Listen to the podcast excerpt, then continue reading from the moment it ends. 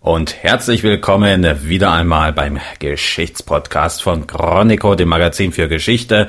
Heute sind wir angelangt bei der 20. Folge und wir haben heute, wenn mich meine Uhr nicht täuscht, den 7. April und heute geht es um einen angeblich zehnjährigen Krieg. Heute gehen wir nach Troja.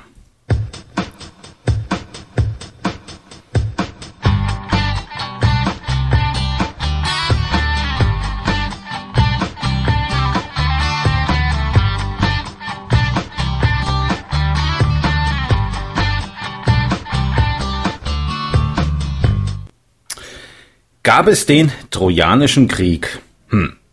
Das ist eines der Themen oder eigentlich das Hauptthema, was uns heute beschäftigen wird.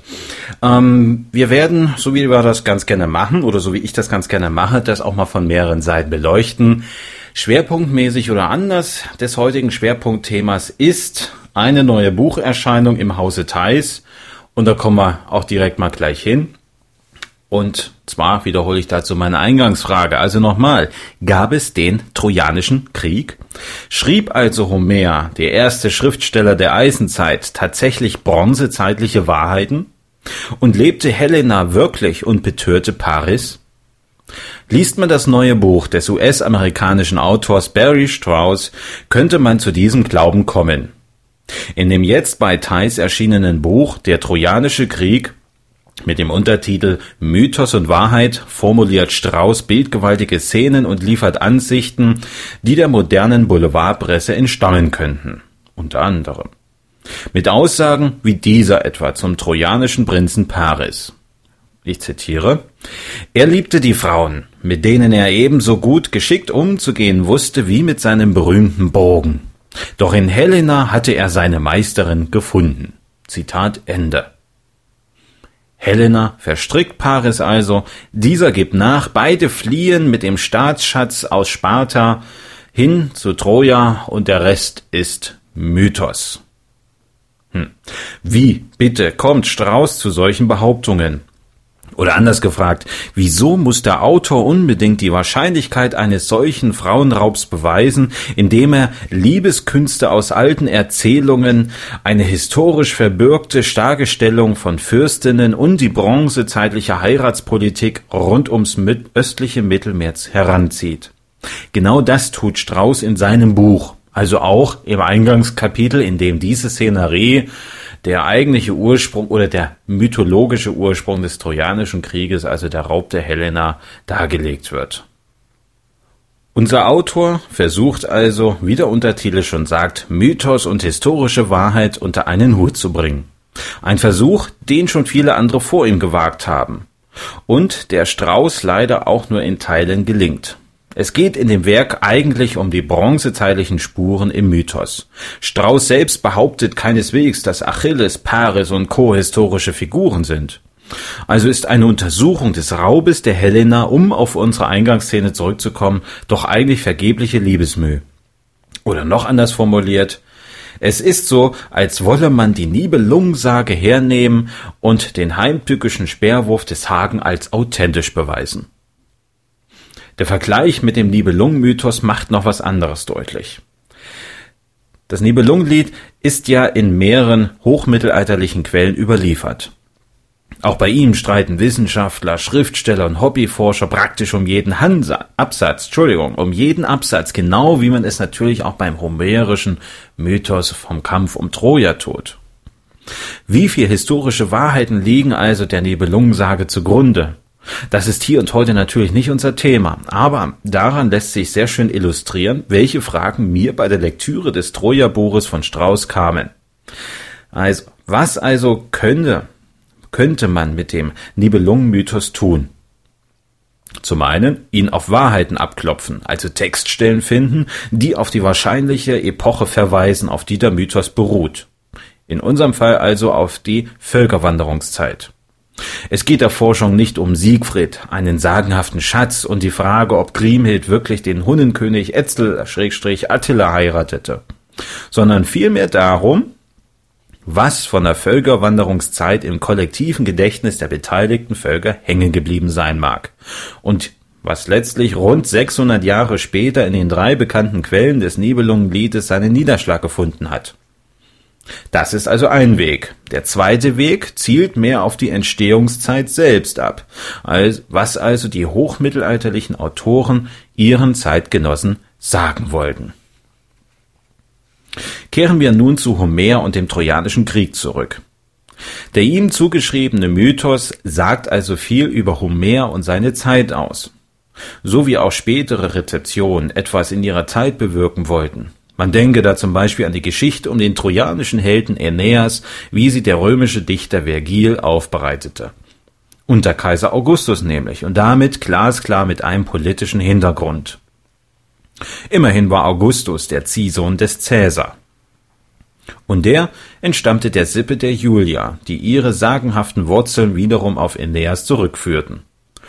Und Aeneas gründete demnach nach seiner Flucht aus dem zerstörten Troja in Italien eine Dynastie, aus der Roms Gründer Romulus und Remus hervorgingen. So, und was macht also Barry Strauß mit seiner Troja-Geschichte, mit seinem jetzt frisch aufgelegten Buch? Kapitel für Kapitel nimmt er sich die Ereignisse vor. Er erzählt sie nach, teils lebendig, teils schnottrig, leider aber immer mit einem großen Abstand zu seinen Helden. Wirkliche Sympathieträger hat er unter ihnen nicht ausgemacht.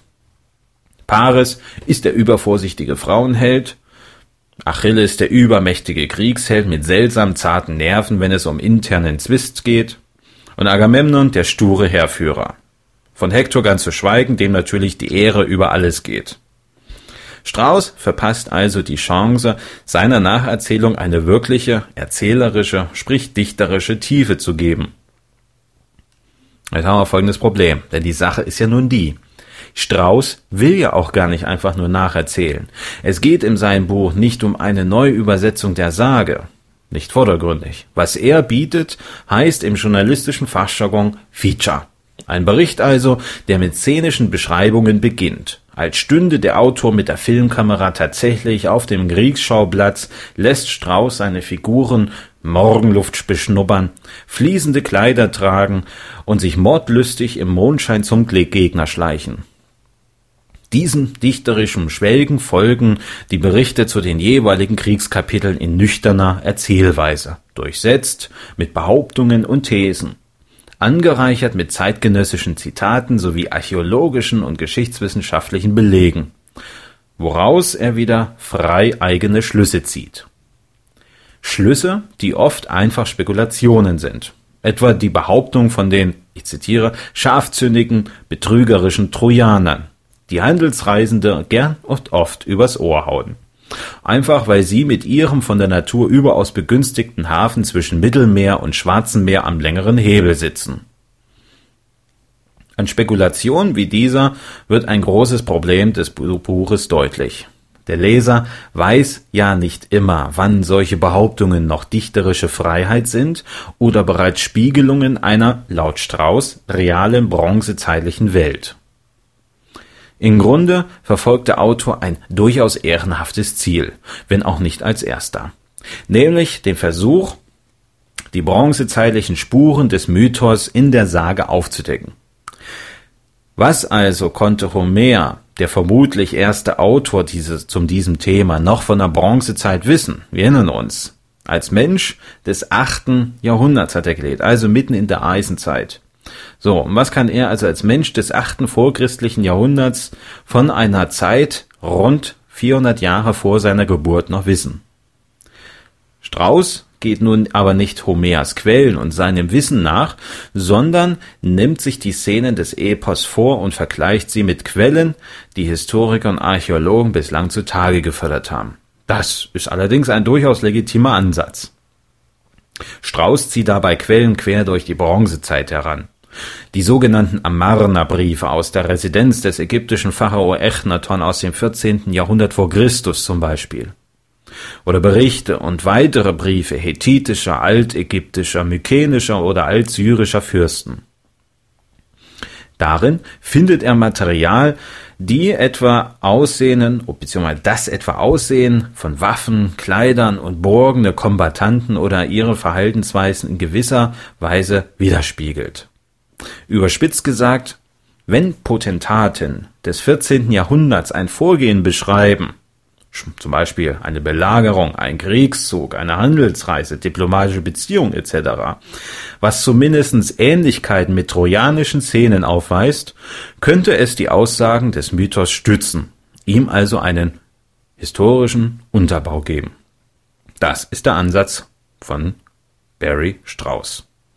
Interessant ist bei ihm zu lesen unter anderem die These, die etwa eine realistisch anmutende Zahl der gegnerischen Streitkräfte herleitet.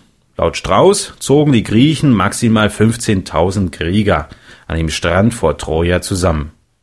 Troja selbst könnte seiner Größe wegen rund knapp 2000 Männer oder maximal 2000 Männer unter Waffen gehabt haben, schätzt er plus seine erwiesenermaßen starken Mauern und verbündete Truppen durchaus ein nicht zu unterschätzender Gegner für die Griechen. Das Hauptproblem, wie ich es sehe, ist nun aber folgendes. Keines der Belege, die Strauß aufführt, beweist den Trojanischen Krieg an sich. Im Grunde will auch Strauß diesen Krieg nicht beweisen. Vordergründig geht es ja ihm um bronzezeitliche Lebenswirklichkeiten, wie sie in einem altgriechischen Epos nacherzählt werden.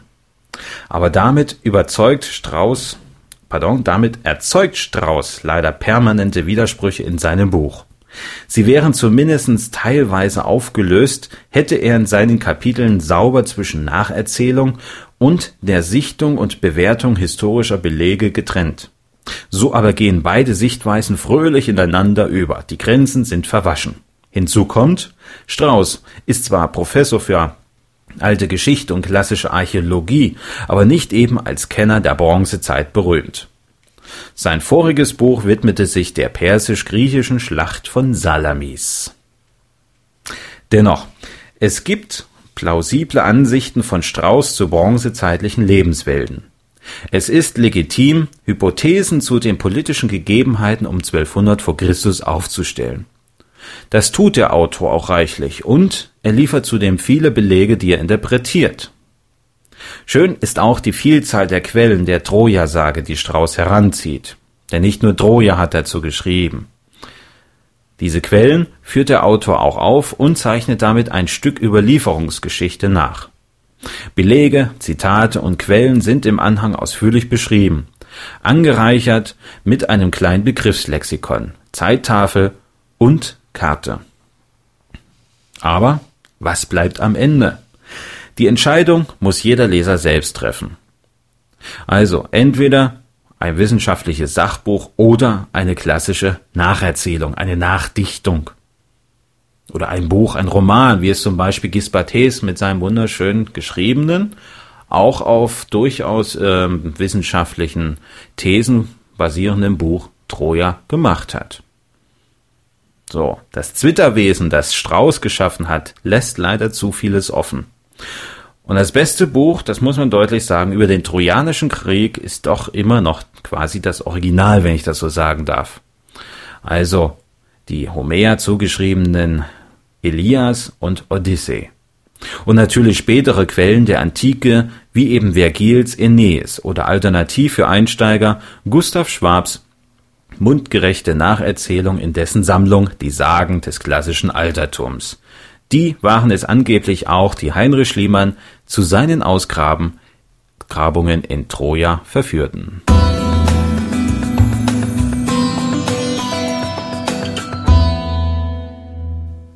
Was ist nicht alles schon geschrieben und debattiert worden über Troja, Homer, den Krieg und die richtige Interpretation der archäologischen Funde.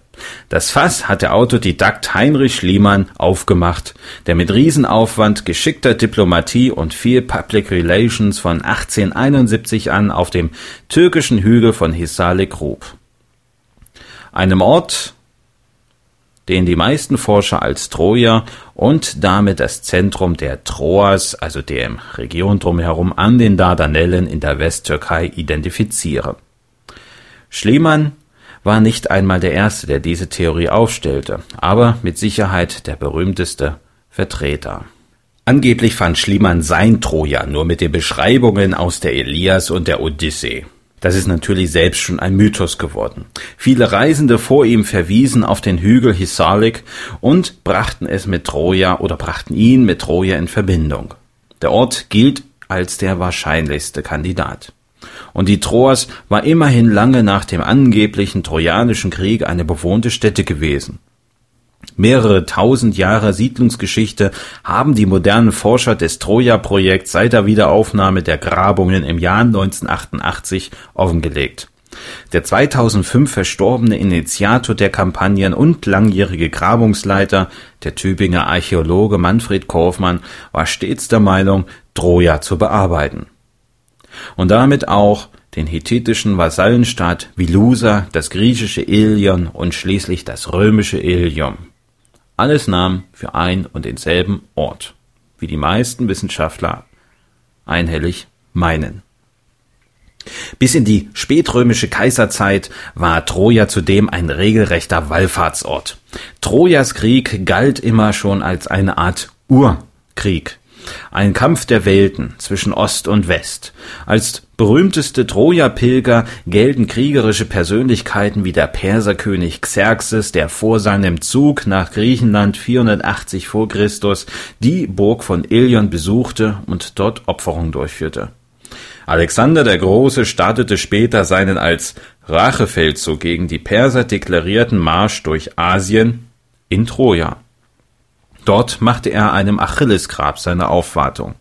Der Sage nach schlief Alexander sogar mit einem Elias-Exemplar unter dem Kopfkissen. Und schließlich gaben sich römische Machthaber wie Caesar, Augustus, Hadrian und Konstantin der Große in Troja praktisch die Klinke in die Hand. Und noch die Kreuzfahrer des 13. Jahrhunderts nahmen bei ihren Feldzügen gegen den Orient deutlichen Bezug auf Troja. So mancher von ihnen könnte ein Leser des Aeneas-Romans des Heinrich von Feldegger aus dem 12. Jahrhundert gewesen sein, einer Dichtung, die sich unter anderem auf Vergils Aeneas bezieht.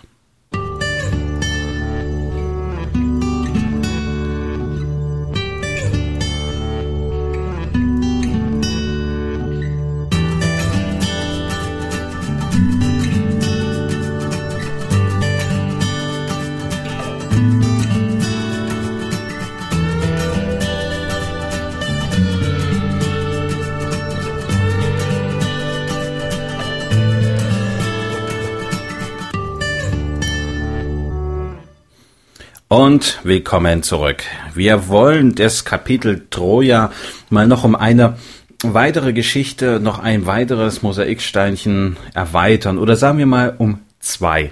Denn wenn wir schon von Troja sprechen, dann finde ich es auch interessant, mal so die eine oder andere Diskussion noch mit zu erwähnen, die so in den letzten Jahren ähm, durch die Wissenschaftsgeschichte tobte und noch immer tobt und was nicht nur durch Bücher wie das äh, von Barry Strauss wieder aufgewärmt wird, sondern es gibt auch noch ein andere Neuerscheinung dieser Tage, die im März herausgekommen ist. Und ähm, dieses Buch habe ich jetzt zwar nicht in der Hand gehabt, aber gleichwohl gibt es natürlich einiges dazu zu sagen. Es wird jetzt auch keine Kritik von mir, aber man darf schon, sich schon mal unterhalten über die These, die, ähm, Moment, wo kommt er her? Der junge österreichische Literaturwissenschaftler Raoul Schrott ja, aufgeworfen hat. Ja, doch fangen wir damit einfach mal an. Das Buch, was Raul Schrott herausgegeben hat, ähm, heißt Homers Heimat, der Kampf um Troja und seine realen Hintergründe. Ähm, man könnte sagen, das Buch ist eine einzige These dafür, dass A. Homer nicht der ist, von dem wir glauben, dass er es war, und B, Troja ganz woanders lag. So, also wir haben ja vorhin festgestellt, das sei nochmal kurz wiederholt. Homer, also ein Mensch des achten Jahrhunderts, ob er nun blind war oder nicht, wie das die Sage nun überliefert, das sei auch mal dahingestellt. Aber es gibt durchaus gewisse ähm, historischen oder geschichtswissenschaftlichen ähm, Thesen zu seiner Person, die das ganz kurz zusammenfassen. Und Troja, haben wir festgestellt, oben an den Dardanellen, also an dem Zusammenfluss zwischen Mittelmeer und Schwarzen Meer gelegen, also an der westtürkischen Küste. Und das Ganze soll also eine hm, Begebenheit oder zumindestens historische Begebenheiten widerspiegeln, wie sie etwa um 1200, 1250 vor Christus geherrscht haben könnten. Raul Schrott, wie gesagt, ist ein Literaturwissenschaftler, ein vergleichender Literaturwissenschaftler, also kommt aus dem Fach der Komparistik. Er kann also mehr, mit mehreren Texten arbeiten. Das hat er auch getan. Vergangenes Jahr, also 2007, hat er äh, des äh, die Elias, also Homers Elias, noch einmal neu übersetzt und in dem Zusammenhang auch viele andere Texte gelesen. Sehr viele altorientalische Texte, muss man dazu sagen. Und im Grunde sagt ähm, seine These dieses. Homer war also nicht der blinde Dichter gewesen, ähm, für den man ihn bisher gehalten hat, sondern Homer war nicht mal einer, der in der griechischen, in der griechischen Zivilisation gelebt hat, an der äh, Mittelmeerküste, sondern Homer hat im Dunstkreis der assyrischen Könige gelebt. So. Und als solcher hatte er, und zwar als Schreiber, und als solcher hatte er Zugang zu assyrischen, phönizischen und luwischen Texten, also, und Quellen. Und hat sich also ganz offen altorientalischen Traditionen bedient. So, und diese Geschichte äh, soll also etwas widerspiegeln, was gar nicht an der westtürkischen Küste spielte, sondern an der anderen Seite des kleinasischen Gebietes, nämlich in Kilikien. Und dort gibt es eine alte, äh, eine alte hethitische Burg und die soll nun also das eigentliche Troja gewesen sein. Und diese hethitische Burg, die Schrott also ausgemacht haben will, lag an der äh, syrisch-kilikischen Grenze und hieß Karatepe. Tatsächlich ist Karatepe ein Ort, äh, den man archäologisch bearbeitet heutzutage. Aber das Ganze ist nun mal eben ein ganz gewaltiger Unterschied. Es liegen mal eben rund 800 Kilometer Luftlinie zwischen dem Ort, den ähm, Raoul Schrott als Troja identifiziert und dem, was Homer oder die meisten Wissenschaftler, die Homer anhängen, uns heute weismachen wollen, nämlich oben an der westtürkischen Küste. So. Ähm, dieses ist also im Grunde die These, die er nun in seinem Werk darlegt und eben auch ganz viel mit altorientalischen Quellen, ich zum Beispiel mit den Gilgamesch-Epos arbeitet und eben auch ähm, beweisen will, ähm, mit Textstellen, die in der Elias ähm, vorhanden sind, die angeblich auf äh, die geografische Umgebung eben in der Ge Ecke von Kilikien hinweisen und überhaupt nichts mit den geografischen Gegebenheiten zu tun haben soll, wie man sie nun oben ähm, rund auf dem und rund um den Hügel von Hissalek ähm, gefunden hat. Es ist ganz klar, dass ein Literaturwissenschaftler wie Schrott äh, da herbe Kritik dafür einstecken muss und das ist auch geschehen von verschiedenen Seiten. Eine Seite kommt leider Gottes halt nicht mehr in Betracht. Das ist eben äh, Manfred Kaufmann selber. Wir haben schon gehört, ich habe schon gesagt, er ist ja äh, 2005 verstorben. Er ist derjenige, der seit 1988 bis kurz vor seinem Tod ähm, die Grabungen geleitet hat und äh, der auch ein ganz glasklarer Verfechter war der Geschichte also Hissalek als Ort des äh, historischen Troja und der im Grunde keine anderen Thesen zugelassen hat. Auch er hat natürlich äh, dafür Kritik wieder einstecken müssen, aber man muss auch dazu sagen, ähm, Kaufmann hat selber gar nicht mal unbedingt den Trojanischen Krieg zu beweisen gesucht, sondern hat nur gesagt, das ist das Troja, wenn wir von Troja überhaupt reden wollen.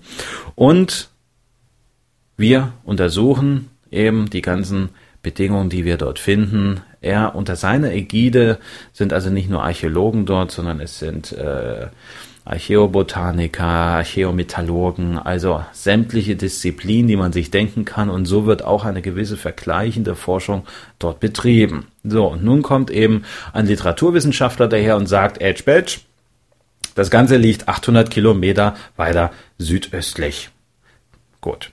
Kaufmann, wie gesagt, kann sich dazu nicht mehr äußern, aber es hat äh, jemand getan, der ihm seit Jahren inhaltlich doch sehr nahe steht, und das ist der Basler Homer-Experte Joachim Latatsch. Er ist äh, enger Mitstreiter von Kaufmann seit jeher gewesen und er hat sich auch zu Raoul Schrotts äh, These geäußert und ich will sie einfach nur mal kurz mit erwähnen. Denn äh, wie gesagt, das Buch habe ich selber jetzt nicht in der Mangel gehabt, aber ich finde das einfach interessant genug, um das auch mal mit zu erwähnen. Und warum, sage ich auch gleich. Aber erst nochmal Latatsch, so wie er sich äh, noch im Januar in der Süddeutschen Zeitung mit geäußert hat. Da zitiere ich einfach mal kurz draus. Er sagt, also das Wichtigste zuerst, eine Sensation, das hat ja Schrott behauptet und Latatsch widerlegt das also. Also, eine Sensation, wie zu lesen ist, sind Raul Schrotts Thesen mit Sicherheit nicht. Und er stellt auch keineswegs das Homer-Bild der Wissenschaft in Frage. Das zweitwichtigste, Troja bleibt dort, wo es seit Heinrich Schliemann 1871 unter einhelliger Zustimmung der Fachwelt lokalisiert ist, nämlich in der Nordwestecke der heutigen Türkei am südlichen Eingang zu den Dardanellen und damit am Eingang zum Schwarzen Meer. Also, nix Kilikien, und auch die Geschichte mit Homer soll so nicht stimmen. Da wehrt Latatsch sich ebenfalls und er sagt dazu, wiederum in der Süddeutschen Zeitung im gleichen Beitrag, Homer, der Dichter der Elias, wird durch Schrotts Ausführungen keineswegs als griechischer Schreiber in assyrischen Diensten enthüllt sondern Homer hat nach allen Indizien, die von den verschiedenen Fächern der neuzeitlichen Altertumswissenschaft seit mehr als 200 Jahren zusammengetragen worden sind, im kleinasiatischen Siedlungsgebiet der ionischen Griechen und zwar in der Region von Smyrna, dem heutigen Izmir, und der vorgelagerten Insel Chios gelebt und gewirkt. So viel also zu der Geschichte. Mehr möchte ich zu äh, Raue Schrotts Buch gar nicht sagen. Ähm, auch dazu werden wir, wie zu den anderen Themen, die wir ja ansprechen, auch zu dem Buch von Barry Strauss natürlich einfach mal einen Link mitsetzen. Mir fällt jetzt nämlich auch augenblicklich der Verlag gar nicht in dem das erschienen ist. Also auch dazu im Protokoll zu diesem Podcast auf chronico.de werden wir diese Details dann nachreichen nachher. Also sorry, dass ich jetzt den Verlag hier nicht dabei habe. Was ich aber wichtig finde oder interessant finde bei der Geschichte, wir haben nun also relativ zeitgleich diese beiden Bücher, übrigens Barry Strauß nur kurz vor Raul Schrott erschienen und in seinem Vorwort bezieht sich äh, Barry Strauß auch auf Raul Schrotts Buch. Da war es noch in der Drucklegung.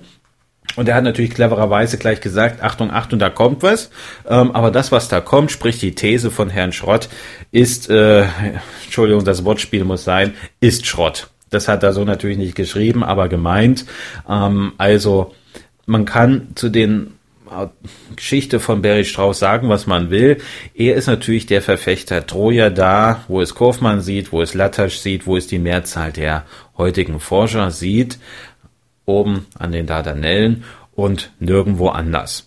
Interessant ist aber auch die Herangehensweise. Man kann sich jetzt drüber streiten, ich tue es nicht, weil ich nicht beide Bücher gelesen habe, welche Vorgehensweise jetzt die schönere ist. Also wie gesagt, Herr Strauß leider ein bisschen verunglückt mit seiner Mischung aus Nachdichtung und ähm, dem ja, ich sag mal, der Graswurzelsuche nach bronzezeitlichen Spuren oder Raul Schrott, der ganz anders herangegangen ist. Da geht es nicht um Nachdichtung, sondern er nimmt den Mythos Suve ist her und zerpflückt ihn komplett, also keine Nachdichtung, und baut eine komplett neue These draus. Ähm, Natürlich wird man dadurch immer die einige Wellen schlagen, aber ich finde das durchaus legitim, auch mal solche Grenzen zu sprengen und dann lieber eine komplett neue Theorie aufstellen, als diese Mischmasch, den Herr Strauß geliefert hat. Also insofern bin ich da mir nicht so ganz sicher, aber das wäre anders, sobald ich das Buch von Rauschrott mal in den Händen gehalten habe.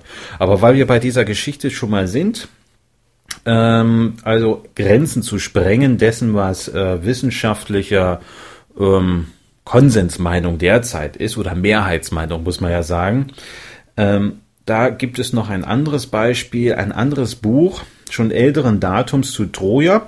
Das möchte ich hier auch zumindest mal mit erwähnt haben. Ähm, und zwar geht es um das Buch von dem Geologen, er nennt sich selber äh, Geoarchäologe, ähm, Eberhard Zanger. Das ist Anfang der 90er geschrieben und heißt Atlantis, eine Legende, wird entziffert. Sie haben richtig gehört, Atlantis und nicht Troja, aber es hat natürlich mit Troja zu tun. Ähm, Zanger tut in seinem Buch nicht mehr und nicht weniger als den Mythos von Troja mit dem von Atlantis zu verknüpfen. Ähm, auch dafür hat er wahnsinnig viel Prügel einstecken müssen. Das heißt auch ähm, damals sind äh, anerkannte Troja-Forscher oder Verfechter der Kurfmannschen Hissalik-Theorie ähm, mächtig auf Herrn Zanger losgegangen und haben das Ganze auseinandergenommen. Wie gesagt, es ist auch eine gewagte Theorie, wie ich finde. Im Grunde haben wir ja zur Atlantis-Sage nur eine einzige tja, Quelle kann man fast nicht sagen, nur ein einziges äh, literarisches Zeugnis und das sind die Geschichten von Platon. Platon also als unser einziger Zeuge, der den Mythos von Atlantis in seinen ähm, Gesprächen ähm, aufzeichnet und sie einem Vorfahren unterjubelt, dem griechischen, dem athenischen äh, Politiker Solon. Und ich will es gar nicht so weit führen. Atlantis, da findet man jede Menge Quellen im Internet, bin ich mir ganz sicher. Und die meisten werden wohl die Grundzügen dieser Sage auch kennen. Aber Zanga tut eben so, als würde das, was in der äh, Atlantis-Sage beschrieben wird, geografisch, zeithistorisch und überhaupt von den Rahmenbedingungen, quasi wie die Faust aufs Auge auf Troja zu, an, zugeschnitten sein. So muss man das sagen.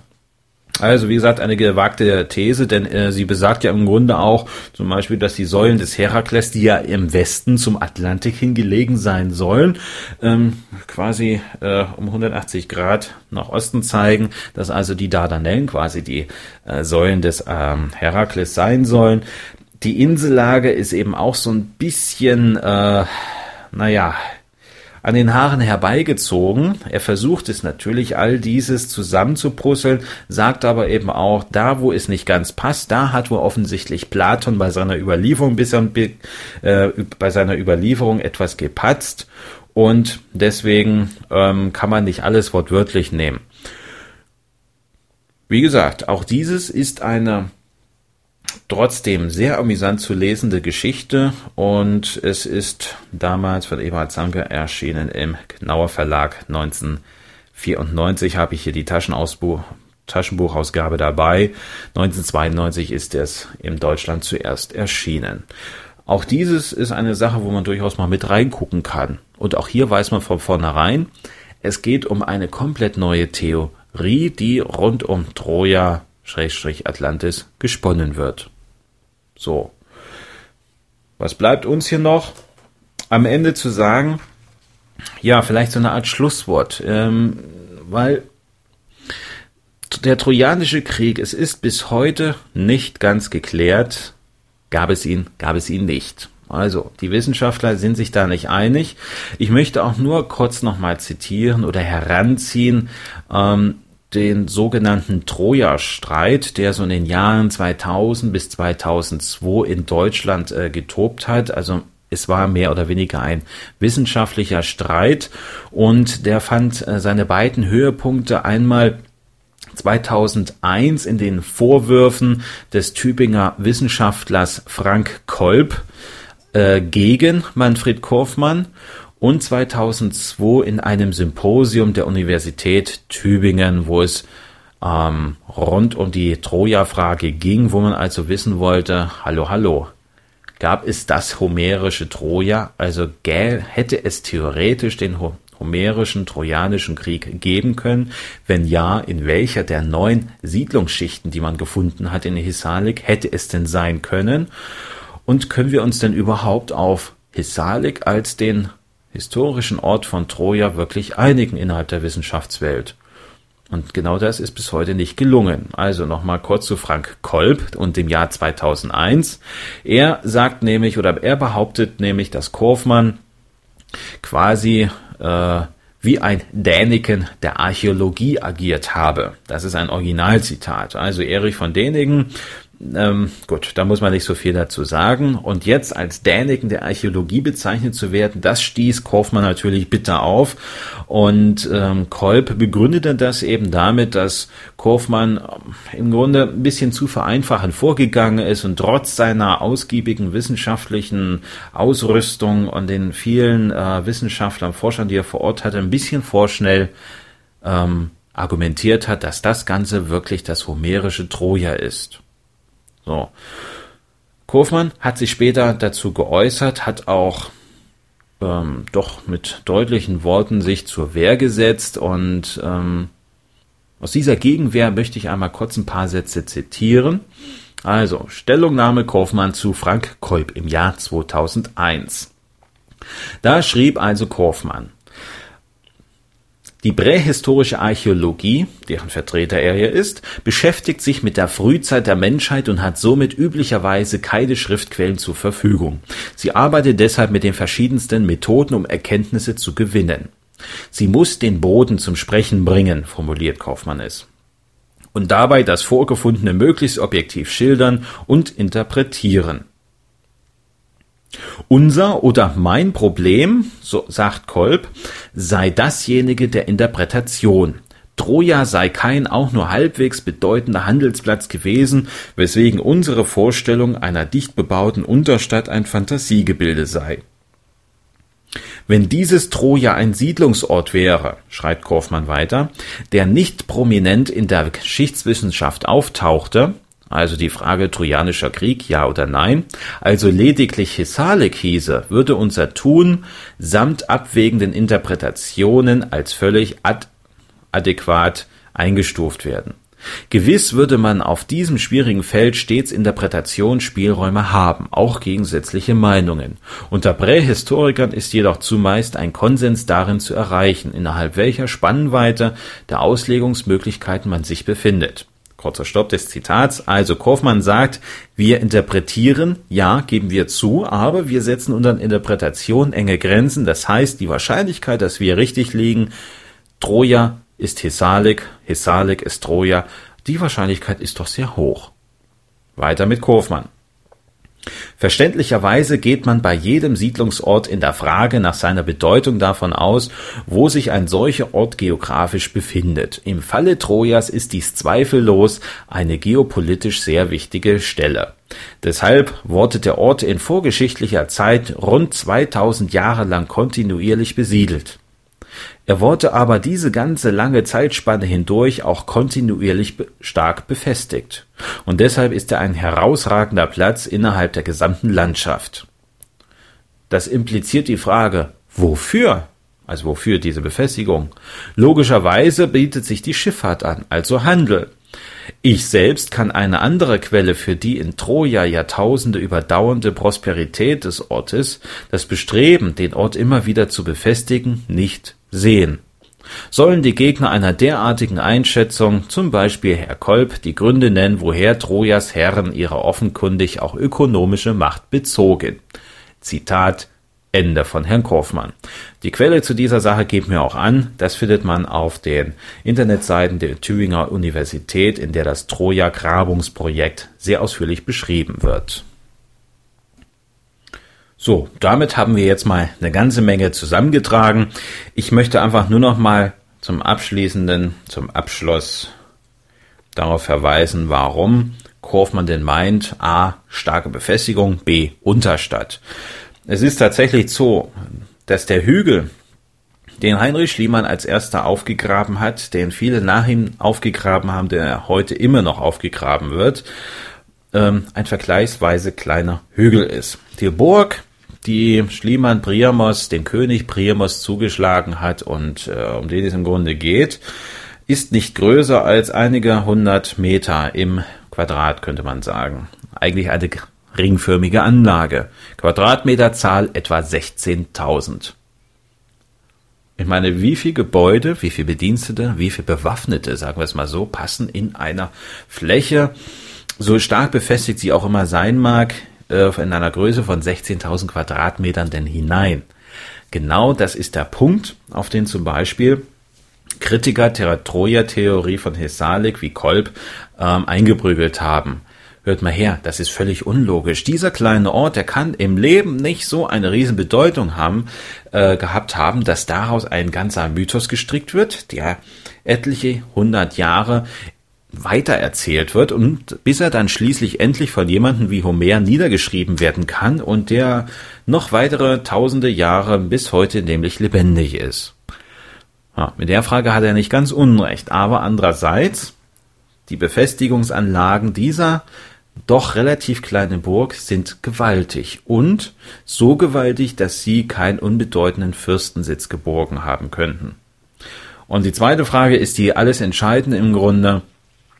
Gab es eine Unterstadt, sprich gab es Besiedlung drumherum? Also nach dem Motto, die Burg ist im Grunde nur der Sitz der Fürsten, des Königs, aber das eigentliche Herrschaftsgebiet ist ja drumherum und natürlich gibt es dort Menschen.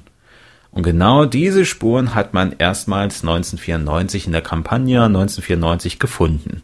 Und die werden bis heute peu à peu Stück für Stück ausgegraben. Unterhalb natürlich der römischen Ruinen, die es gibt. Das, wir erinnern uns, Ilium, keine kleine Stadt. Unten drunter gab es Schichten, die auf die gleiche Zeit verweisen, in die man auch den Trojanischen Krieg vermutet. Also um die Zeit um, ich sag's mal grob, 1250. Die sechste der neun gefundenen Besiedlungsschichten wäre dieses.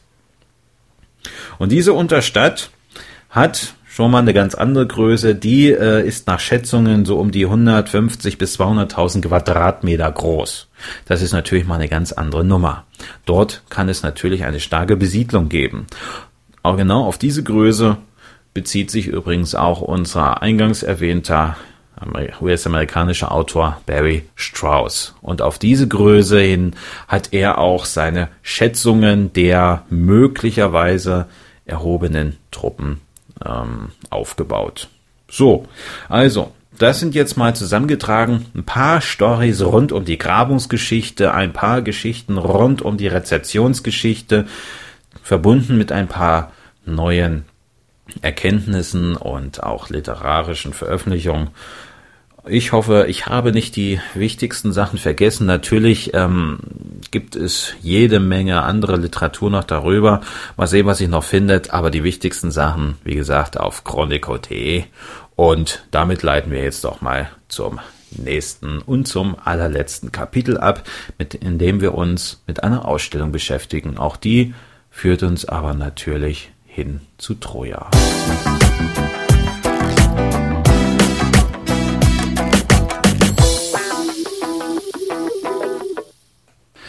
So, die Ausstellung, von der ich eben gesprochen habe, die zieht sich natürlich noch ein bisschen hin, aber gleichwohl, es passt nun mal jetzt zum Thema und äh, da darf ich auch jetzt schon mal was ansagen, was erst im Oktober dieses Jahres, also Oktober 2008, beginnt und da führt uns die Reise nach Karlsruhe ins Badische Landesmuseum und dort beginnt am 25. Oktober die Sonderausstellung Zeit der Helden, die dunklen Jahrhunderte Griechenlands von 1200 bis 800 vor Christus. Eine Ausstellung, die bis 15. voraussichtlich bis 15. Februar 2009 andauern wird. Die ersten Informationen dazu, auch dazu, wie gesagt, der Link auf chronico.de gibt es bei uns im Veranstaltungskalender und die Ausstellung befasst sich, wie gesagt, mit den sogenannten dunklen Jahrhunderten Griechenlands. Das ist im Grunde die Zeit, die vom ähm, Ende der Bronzezeit ausgehend bis in die frühe Eisenzeit äh, Griechenlands hinein reicht. Dunkel deshalb, wir haben relativ wenig Schriftzeugnisse aus dieser Zeit. Wie gesagt, Homer ist im Grunde derjenige, der nach dem Ende dieser dunklen Jahrhunderte, wie wir sie nun mal nennen. Der erste war, der überhaupt sich schriftlich ähm, mit einem literarischen Werk gemeldet hat. Und das war eben die Elias, der Trojanische Krieg. Und den Hintergrund dieser ganzen Geschichte wird also von dieser Ausstellung ein bisschen beleuchtet und ich darf mal kurz unseren Eintrag hier zitieren. Griechenland um 1200 vor Christus. Das ganze Land wird von einer Welle ungeklärter Katastrophen überzogen, die zum Untergang der mykenischen Paläste führen. Die prachtvolle Hochkultur der Mykener versinkt in Schutt und Asche. Es folgt eine lange, rätselhafte Periode ohne Schrift und Monumentalarchitektur. Das also die sogenannten dunklen Jahrhunderte. Vor diesem Hintergrund lässt Homer seine Helden in der Elias und der Odyssee agieren.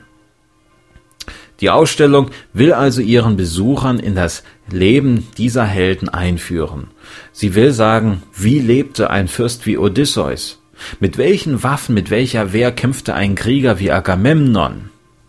Der König von Mykene war. Also der Namensgeber, sozusagen der Stadt, die die Namensgeberin einer ganzen Kultur im damaligen Griechenland war, der mykenischen Kultur eben. Mit welchem Scheck, mit welchem Schmuck, Entschuldigung, mit welchem Schmuck also beschenkten die Helden ihre Frauen und Töchter nach ihren Kriegszügen? Das Ganze wird also dort in dieser Ausstellung aufbereitet und ist im Grunde auf Ausstellungsbasis das übersetzt, was wir erinnern uns am Eingang, Barry Strauss mit seinem Buch rund um den Trojanischen Krieg probiert hat. Nur, dass man dort natürlich Ausstellungsstücke, Repliken und wissenschaftliche Aufbereitungen sieht. Sicherlich auch dazu noch den ein, das eine oder andere Zitat aus der Elias und der Odyssee. Genau wissen wir es noch nicht, denn an der Konzeption wird noch kräftig geschraubt und die Informationen, die ich vom Museum bekommen konnte, beschränken sich im Grunde auf das, was ich jetzt hier eben vorgetragen habe. Der Rest wird sich noch in den nächsten Monaten ergeben, aber ich finde, das ist eine wunderbare Ergänzung dessen, was wir jetzt in dieser Sendung hier besprochen haben und äh, was auch diverse Autoren nun versucht haben darzulegen. Und so eine Ausstellung, also ich bin mal sehr gespannt. Ich hoffe, sie wird wirklich tiefgründig sein. Und damit bin ich jetzt aber am Ende der heutigen Sendung. Ich bedanke mich fürs Zuhören. Ich hoffe, diese Art, mal ein Thema doch über eine ganze Sendung hinweg äh, zu zelebrieren, geht auch, ist auch in Ihrem Sinne. Das nächste Mal soll es ruhig auch mal ein bisschen bunter und vielfältiger wieder werden. Aber ich fand, äh, Troja, das ist eine Sache, damit kann man wirklich mal eine ganze Episode füllen. Ähm, wir hören jetzt auf und zwar haben wir mal wieder was von Podsafe Music Network, ein Stück, ähm, dessen Name man sich nicht unbedingt merken muss, dessen Autoren man sich nicht unbedingt merken muss, aber ich finde, das ist einfach äh, etwas Entspannendes. Es hat etwas mit Meer zu tun, mit Seen zu tun und ich finde, das passt zu unserer gesamten Thematik hier. Also haben Sie jetzt viel Spaß mit dem Stück Fahr von Disparition Disparition, Disparition, naja, wie auch immer, den Link dazu, den gibt's auch auf chronico.de. Und damit sage ich jetzt wirklich Tschüss, bis zum nächsten Mal. Und am Mikrofon war Marcel Schwarzberger.